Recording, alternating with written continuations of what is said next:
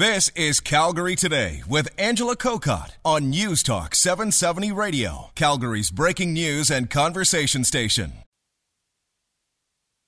Great discussion that's going to be happening this weekend on Off Script. Jill Croteau, a reporter with Global Television, Nate Luit is the producer as well of Off Script. It's called an open book, and it really is about open adoptions.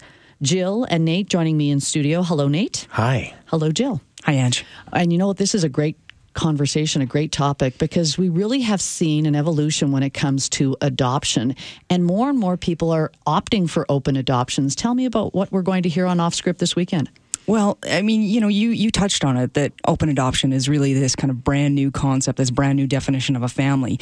Because traditionally, when we think about adoptions, they're often done in secret. And a lot of people are left wondering, where did I come from? And then they go searching for their biological family. Well, this, they simply don't have to because the birth mom has the opportunity and really the privilege of selecting and choosing the parents that she wants for her unborn child.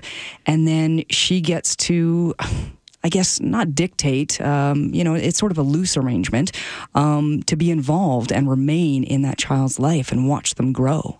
Nate, tell us the story that you're going to be focusing then on. Well, actually, we focus on a number of stories. Um, we focus on one story where um, the birth mom uh, did want an open adoption, but isn't quite ready to be part of you know her boy's uh, life. So that that kind of story is is on hold at the moment, but you know, hopefully one day there will come a time where she does get involved. We also talked to uh, another family where uh, the open adoption has worked really well. Um, the birth mom is totally involved and her family is totally involved.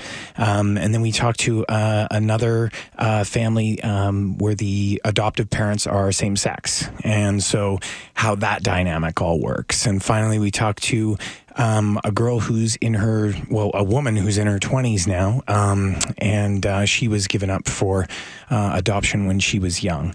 And uh, just how how, how that kind of comes full circle into adulthood. I'm so glad that you've got so many different stories, Jill, because it isn't black and white. It's mm-hmm. not as easy as saying um, the biological mom maybe doesn't want to have the relationship afterwards, or the child who was given up for adoption maybe loves their adoptive family and doesn't want to disrupt things. So there are just so many different stories within the whole idea of adoption, whether it be open adoption or behind closed doors. Yeah, I mean, it's really complex. I mean, because at the end of it, it, we're dealing with families, we're dealing with emotions.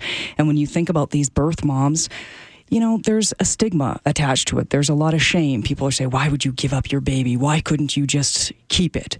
I mean, it's really not that simple. You know, I mean, this is a, a gift that they're giving to a family, a couple who can't conceive on their own. So when you think about it on the other side and just this sort of symbiotic relationship that they can have, it's all based out of love. It's all based out of sacrifice. And there are a lot of challenges. I mean, there's grief associated with it on all kinds of sides. When you have the birth mom, I mean, she's the one leaving the hospital without a baby. And there's grief of a family that is maybe adopting this child that realizes they have to reconcile the fact that they can't have a baby naturally. So there's a, a lot of complex things going on, but at the end of it, um, it's really just an interesting family dynamic that we really got to delve into and had the privilege of learning a lot about. Nate, do you think there's ever the case, and maybe I'm not sure with the stories that you guys are highlighting on, though, that the adoptive family is all in favor of the open adoption, but as that child ages, maybe decides, I'm not sure we want the biological mom in the life of our child as much, you know, because again, everything changes as a family changes and a child ages. Yeah, we talked about that actually with, with some of the, the families um, and just where that level of awkward begins and ends, uh, where boundaries exist. And uh, everyone said that uh, there was there was a level or a dynamic of of awkward, whether it was at one point or whether it you know kind of stretched for years.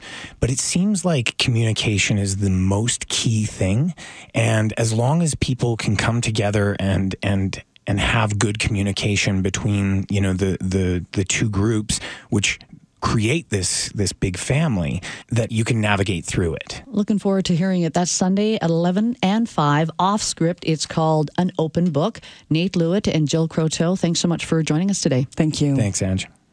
Calgary Today with Angela Kokott. Weekdays at 3 on News Talk 770 Calgary.